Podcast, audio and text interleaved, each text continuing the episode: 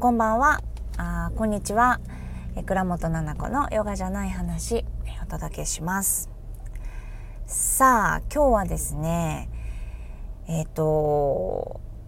婚の話しようかな。ちょっと考えてないんですけどね、この間のバチェラーやってましたよね。 Amazon プライムだと思うんですけどやっていて、で私のお友達でね、最初はママ友だったんだけど、今ではもうママ友の、要はいわゆるママ友の域を超えて、本当に子なしでお友達として仲良くさせてもらってる子がいるんですね。でその子たちからバチェラー始まったよって教えてもらって、そこから見てるんだけど、いつもその子たちとの LINE ではこのシーンがこうだったとか、こんな感じってどうなのとか、これ最高だよねみたいな、同じものを見ながら会話をするっていうのをやっているグループがあるんだけど、その子たちと一緒に見てたりしてね。で別々で見てますよ、もちろんみんなお互いの家でね。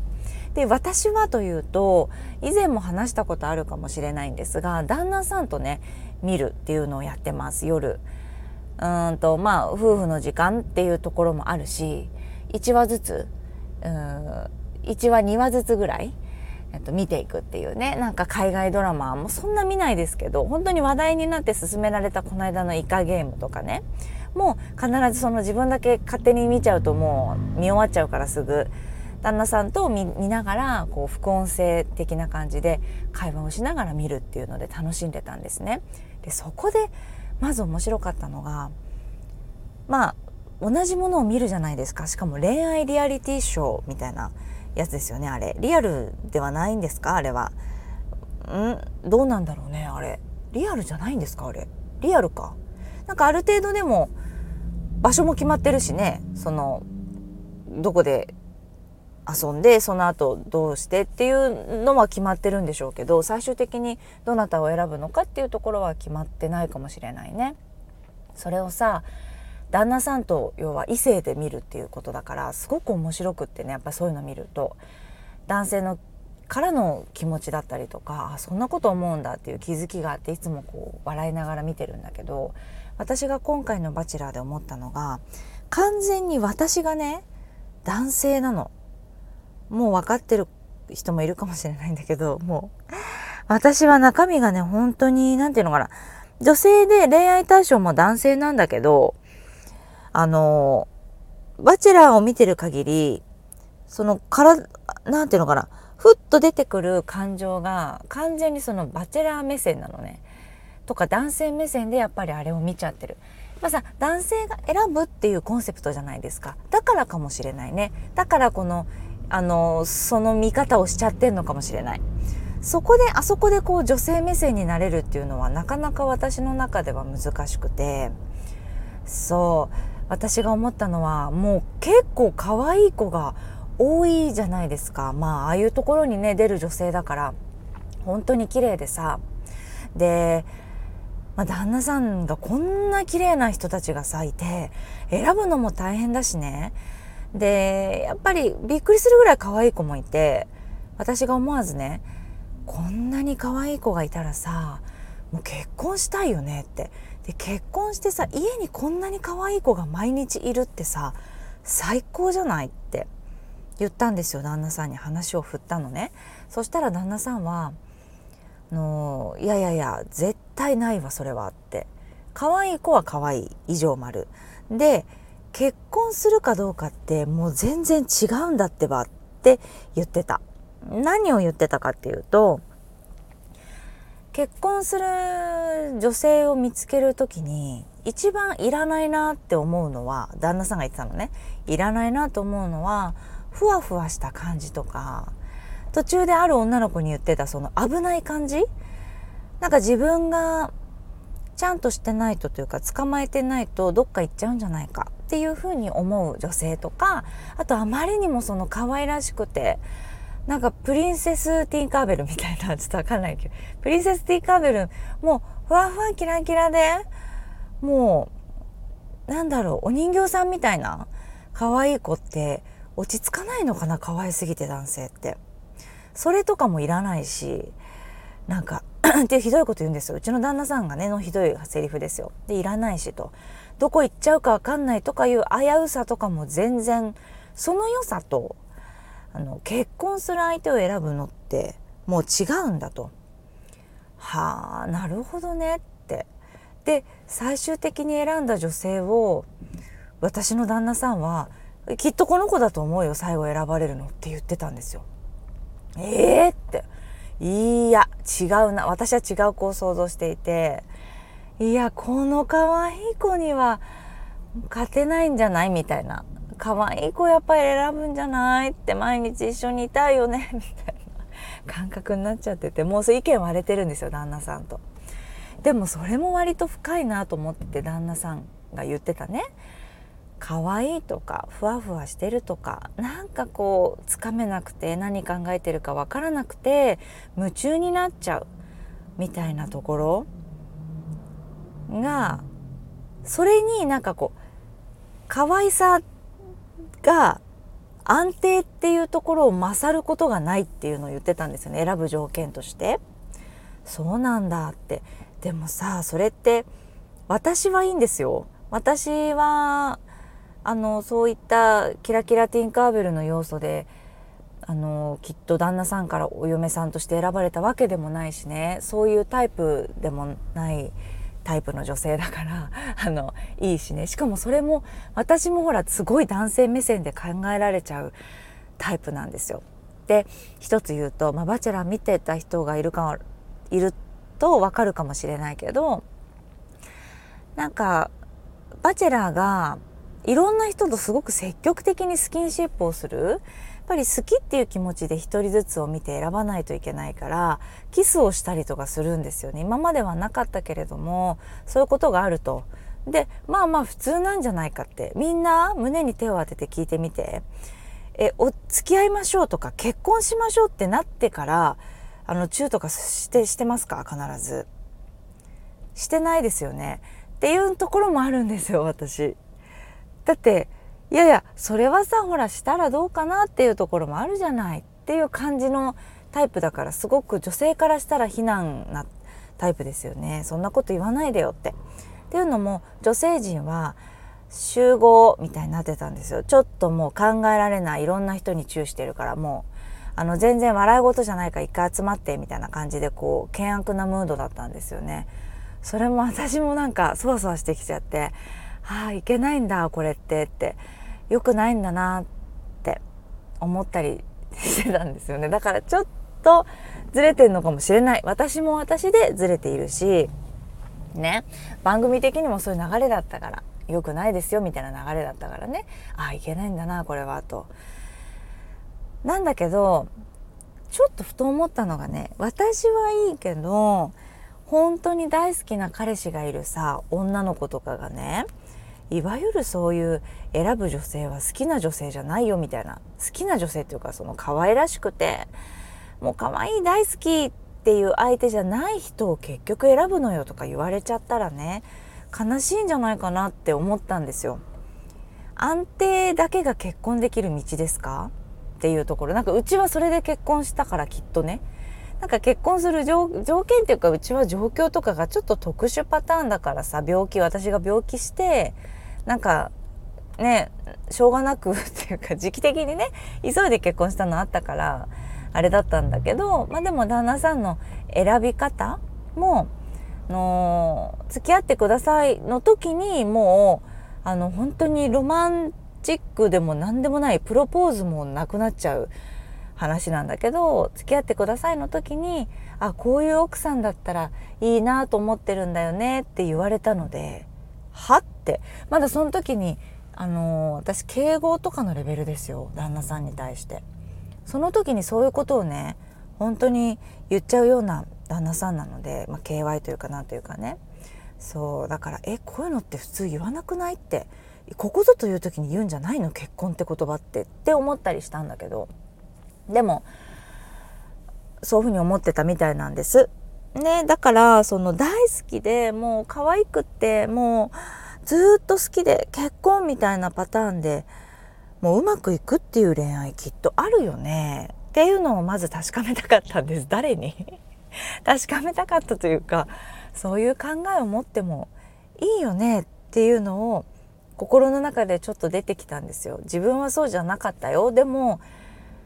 なんか本当に可愛らしい女の子と結婚をするっていうことがどうしてみんないや違うんじゃない、やっぱ結婚ってってなるのかなって思ったの。っていうのはやっぱり結婚した人からの目線で、いやそれだけじゃうまくいかないからっていう風を吹かしてるっていうのも一つあるのかなって思った。だから私もそうよね。その結婚した側からしていや好きだけじゃねうまくいかないこともあったよっていう言葉がなんかたくさんあってそういう流れになってるのかなっていうのもあるんだけどさ、確かにね好きだけじゃうまくいかないけれどもこのシーンでもし好きだったら乗り越えられるよっていうシーンも今までたくさん見てきたんですよ。いやここでさもし大好きだったらさ許せたよねとかっていうめっちゃリアル話もあったりしたよ、お友達の話とかで。だから好きで結婚とか恋愛をしてずっと大好きで結婚、それでうまくいくっていう人もいるからね。もう本当にそんなに若い人をこのラジオは聞いていないと思うんだけれど、ちょっとそういうふうに思いました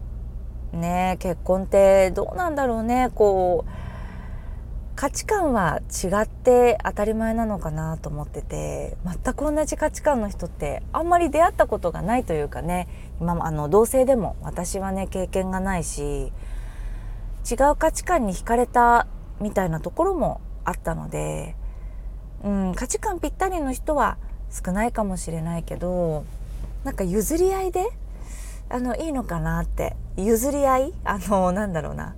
ここは私譲れるけれどもここは譲れないよっていうところの話し合いの譲り合いだったりとか、気持ちの面でね、あとはもう他人ですから、血がつながってないですから、しかも血がつながってる人ですらさ、もうなんだろう違う人間じゃないですか。いくらね自分の子供とかお母さんお父さんでも考え方とか全然違うでしょ。私も兄弟3姉妹ですけど、お姉ちゃんとかもう友達になりたくないもん。同じクラスにいたら最悪。性格が違いすぎて同じお母さんから生まれたとは思えないんですよ。未だに本当にドン引きっていうか、なんか生き方が尊敬してる部分もあるんだけど、破天荒っていうか性格が違うし、妹は妹で本当に自由で私にないところもすごく持ってるし、妹もそういうふうに思ってくれてると思うし、お姉ちゃんもね。そうだから似てるねみたいなことってあんまりないんですよね。私は兄弟がいる子供で生まれましたから、それでもそう思うのね。だから自分の子供にもそう思うようにしてる。なんか自分のお腹から生まれたけど違う人間だなと思って、今のところはまだ子育てっていうところが必要ですのでしてるっていう感じ。でもっとさ遠いじゃないですか、旦那さんって。血がつながってないしさ、育ちも違うじゃない。なんか教育がね、お母さんからどういう風な愛情があって、どういうような家庭環境で育ったのかなっていうところでもね変わってくるから大変よね。意見がぶつかることってあるんだと思うし、その時にね違う者同士が一つの結論を出すっていうところもあるんですよ。子供のことだったりね、旅行どこに行くっていうこともそうじゃない。一個の答えを出すのにさ、他人が一緒に住んでさやるんだから本当に大変だよね。この話ちょっとまるっと前に話しましたっけもう忘れちゃってるっていうか、結婚の概念がよくわからないっていう話は前にした気がする。未だにそういうところにちょっと疑問を持ってる私は。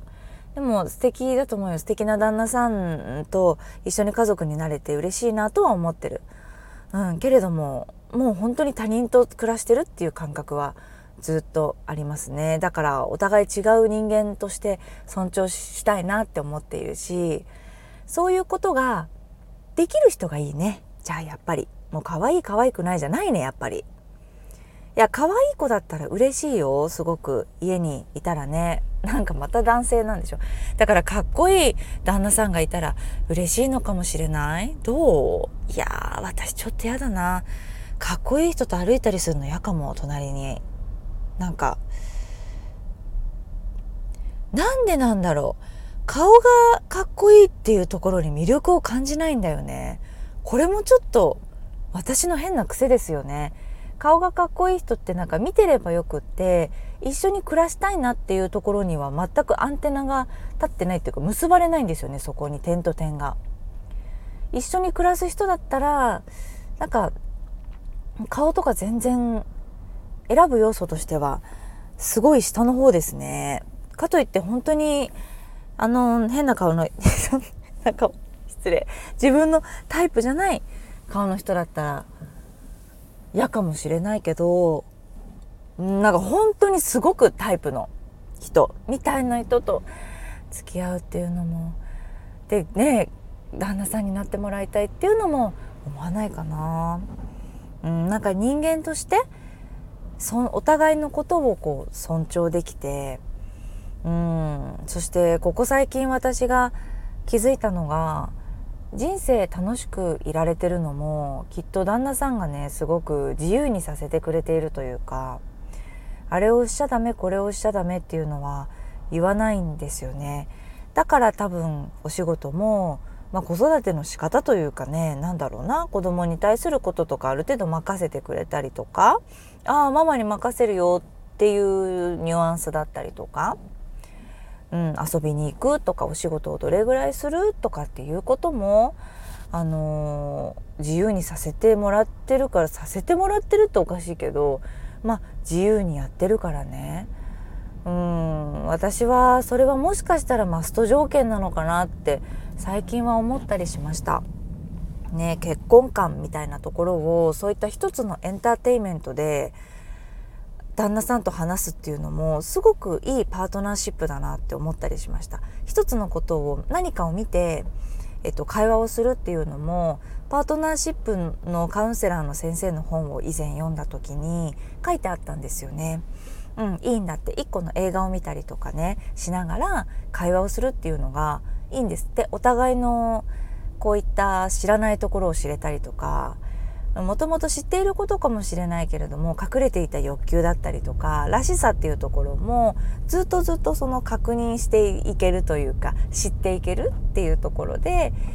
より良い仲がいい関係を築けますよっていうふうに書いてありましたね。それも私たちの夫婦の時間として、なんか同じドラマをちょっとずつちゃんと抜け駆けしないで一緒に見るっていうところも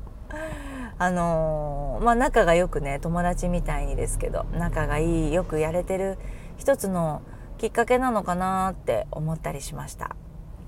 はい、今日はちょっとだけバチェラーの話をしました。後々気づいたんだけど、これから見たいなと思ってる人のネタバレになっちゃったかもしれないね。でもそんなにあれか、たくさんのことは話してなさそうですね。はい、ではここまでね、だらだらとゆるゆると台本のない話をね、いつもですけど聞いていただいてありがとうございます。ではまたお会いしましょう。